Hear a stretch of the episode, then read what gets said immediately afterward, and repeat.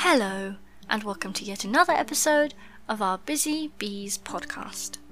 The book we are currently reading is The Chronicles of Narnia by C.S. Lewis The Lion, the Witch, and the Wardrobe. Chapter 8. Chapter 8 What Happened After Dinner. And now, said Lucy, do please tell us what's happened to Mr. Tumnus. Ah, that's bad, said Mr. Beaver, shaking his head. That's a very, very bad business. There's no doubt he was taken off by the police. I got that from a bird who saw it done. But where's he been taken to? asked Lucy. Well, they were heading northwards when they were last seen, and we all know what that means. No, we don't, said Susan. Mr. Beaver shook his head in a very gloomy fashion. I'm afraid it means they were taking him to her house, he said. But what'll they do to him, Mr. Beaver? gasped Lucy. Well, said Mr. Beaver, you can't say exactly for sure, but there's not many taken in there that ever comes out again. Statues, all full of statues, they say it is, in the courtyard and up the stairs and in the hall. People she turned, he paused and shuddered, turned into stone. But, Mr. Beaver, said Lucy, can't we? I mean, we must do something to save him. It's too dreadful, and it's all on my account. I don't doubt you'd save him if you could, dearie, said Miss Beaver. But you've no chance of getting into that house against her will and ever coming out alive. Couldn't we have some stratagem? said Peter. I mean, couldn't we dress up as something, or pretend to be, oh, peddlers or anything, or watch till she was gone out, or oh, hang it all, there must be some way. This faun saved my sister at his own risk, Mr. Beaver. We can't just leave him to be to be to have that done to him. It's no good, son of Adam, said Mr. Beaver. No good your trying, of all people. But now that Aslan is on the move. Oh, yes, tell us about Aslan, said several voices at once. For once again, that strange feeling, like the first signs of spring, like good news, had come over them. Who is Aslan? asked Susan. Aslan, said Mr. Beaver. Why, don't you know? He's the king. He's the lord of the whole wood, but not often here, you understand.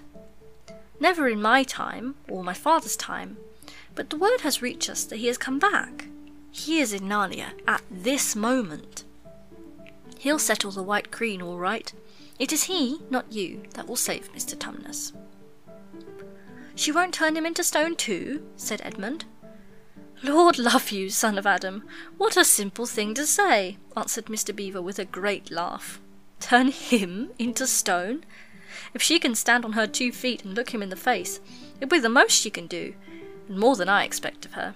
No, no, He'll put all to rights, as it says in an old rhyme in these parts. Wrong will be right when Aslan comes in sight. At the sound of his roar, sorrows will be no more. When he bares his teeth, winter meets its death, and when he shakes his mane, we shall have spring again. You'll understand when you see him. But shall we see him? asked Susan. Why, daughter of Eve, that's what I brought you here for. I'm to lead you where you shall meet him, said Mr. Beaver. Is is he a man? asked Lucy. Aslan a man, said Mr. Beaver sternly. Certainly not. I tell you he is the king of the wood and the son of the great emperor beyond the sea. Don't you know who is the king of beasts? Aslan is a lion, the lion, the great lion.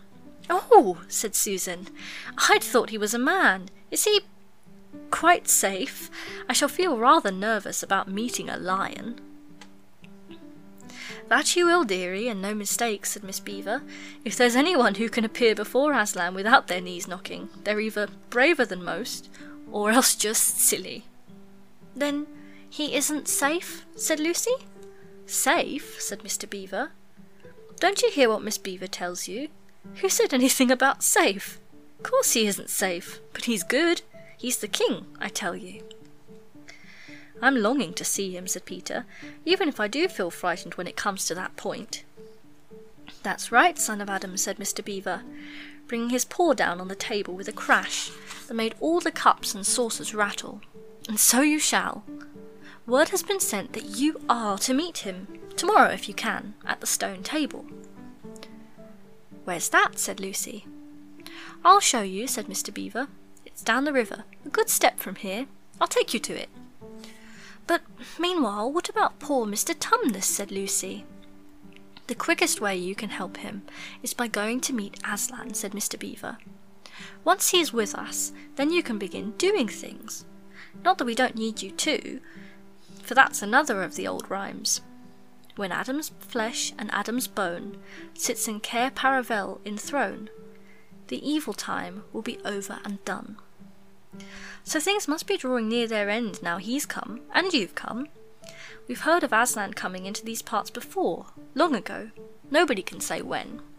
But there's never been any of your race here before. That's what I don't understand, Mr. Beaver, said Peter. I mean, isn't the witch herself human? She'd like us to believe it, said Mr. Beaver, and it's on that that she bases her claim to be queen. But she is no daughter of Eve. She comes of your father Adam's here Mr. Beaver bowed. Your father Adam's first wife. They call her Lilith. And she was one of the Jinn. That's what she comes from, on one side. And on the other side, she comes of the giants. No, no, there isn't a drop of real human blood in the witch. That's why she's bad all through, Mr. Beaver, said Miss Beaver. True enough, Mrs. Beaver, replied he. There may be two views about humans, meaning no offence to the present company, but there's no two views about things that look like humans and aren't. I've known good dwarfs, said Miss Beaver. So have I, now you come to speak of it, said her husband, but precious few, and they were the ones least like men. But in general, take my advice.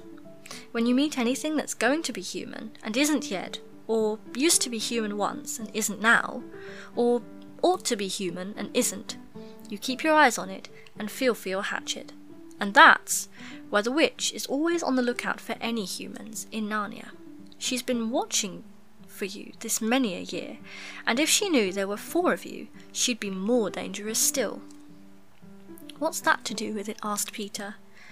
Because of another prophecy, said Mr. Beaver. Down at Cair Paravel, that's the castle on the sea coast, down at the mouth of this river, which ought to be the capital of the whole country, if all was as it should be.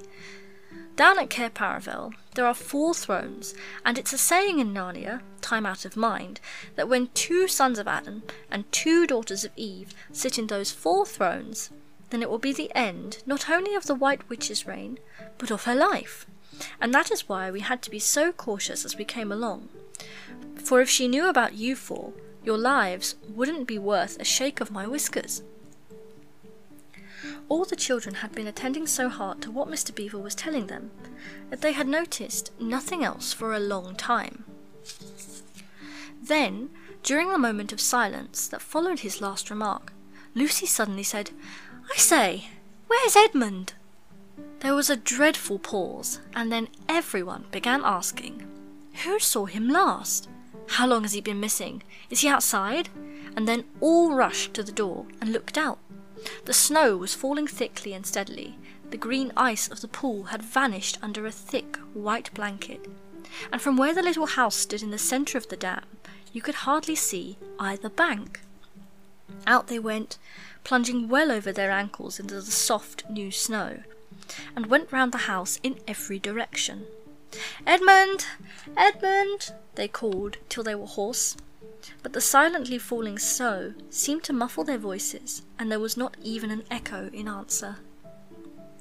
How perfectly dreadful, said Susan, as they last came back in despair. Oh, how I wish we'd never come. What on earth are we to do, Mr. Beaver? said Peter. Do? said Mr. Beaver, who was already putting on his snow boots. Do? We must be off at once. We haven't a moment to spare. We'd better divide into four search parties, said Peter, and all go in different directions. Whoever finds him must come back here at once and. Search parties, son of Adam, said Mr. Beaver. What for? Why, to look for Edmund, of course. There's no point in looking for him, said Mr. Beaver. What do you mean? said Susan. He can't be far away yet, and we've got to find him. What do you mean when you say there's no use looking for him? The reason there's no use looking, said Mr. Beaver, is that we already know where he's gone. Everyone stared in amazement. Don't you understand, said Mr. Beaver. He's gone to her, to the White Witch. He's betrayed us all. Oh, surely. Oh, oh, really, said Susan. He can't have done that. Can't he? said Mr. Beaver, looking very hard at the three children. And everything they wanted to say died on their lips, for each felt suddenly quite certain inside that this was exactly what Edmund had done. But will he know the way? said Peter. He has been in this country before, asked Mr. Beaver. Has he ever been here alone? Yes, said Lucy, almost in a whisper. I'm afraid he has. And did he tell you what he'd done, or who he'd met? Well, no, he didn't, said Lucy. Then mark my words, said Mr. Beaver. He has already met the White Witch and joined her side, and been told where she lives. I didn't like to mention it before, he being your brother and all, but the moment I set eyes on that brother of yours, I said to myself, treacherous. He had the look of one who has been with the White Witch and eaten her food. You can always tell them if you've lived long in Narnia. Something about their eyes. All the same, said Peter in a rather choking sort of voice. We'll, we'll still have to go and look for him. He is our brother after all, even if he is rather a little beast. And he's only a kid. Go to the witch's house? said Miss Beaver. Don't you see that the only chance of saving either him or yourselves is to keep away from her? How do you mean? said Lucy. Why, all she wants is to get all four of you. She's thinking all the time of those four thrones in Cair Paravel. Once you were all four inside her house, her job would be done. And there'd be four new statues in her collection before you'd had time to speak. But she'll keep him alive as long as he's the only one she's got, because she'll want to use him as a decoy, as bait to catch the rest of you with. Oh, can no one help us? wailed Lucy. Only Aslan, said Mr. Beaver. We must go on and meet him. That's our only chance now. It seems to me, my dears, said Miss Beaver, that it is very important to know just when he slipped away. How much he can tell her depends on how much he heard. For instance, had we started talking of Aslan before he left? If not, then we may do very well, for she won't know that Aslan has come to Narnia, or that we are meeting him, and we'd be quite off her guard as far as that is concerned. I don't remember his being here when we were talking about Aslan, began Peter, but Lucy interrupted him. Oh, yes, he was, she said miserably. Don't you remember? It was he who asked whether the witch couldn't turn Aslan into stone too. So he did, by Jove, said Peter. Just the sort of thing he would say, too. Worse and worse, said Mr. Beaver. And the next thing is this. Was he still here when I told you that the place for meeting Aslan was the stone table? And of course, no one knew the answer to this question. Because if he was, continued Mr. Beaver, then she'll simply sledge down in that direction and get between us and the stone table and catch us on our way down. In fact, we shall be cut off from Aslan. But that isn't what she'll do first, said Miss Beaver. Not if I know her. The moment that Edmund tells her that we're all here, she'll set out to catch us this very night. And if he's been gone about half an hour, she'll be here in about another twenty minutes. You're right, Miss Beaver, said her husband. We must all get away from here. There's not a moment to lose. And that is the end of chapter 8. Thank you for tuning in and I'll see you all at the next book club meeting. Have a lovely day. Bye.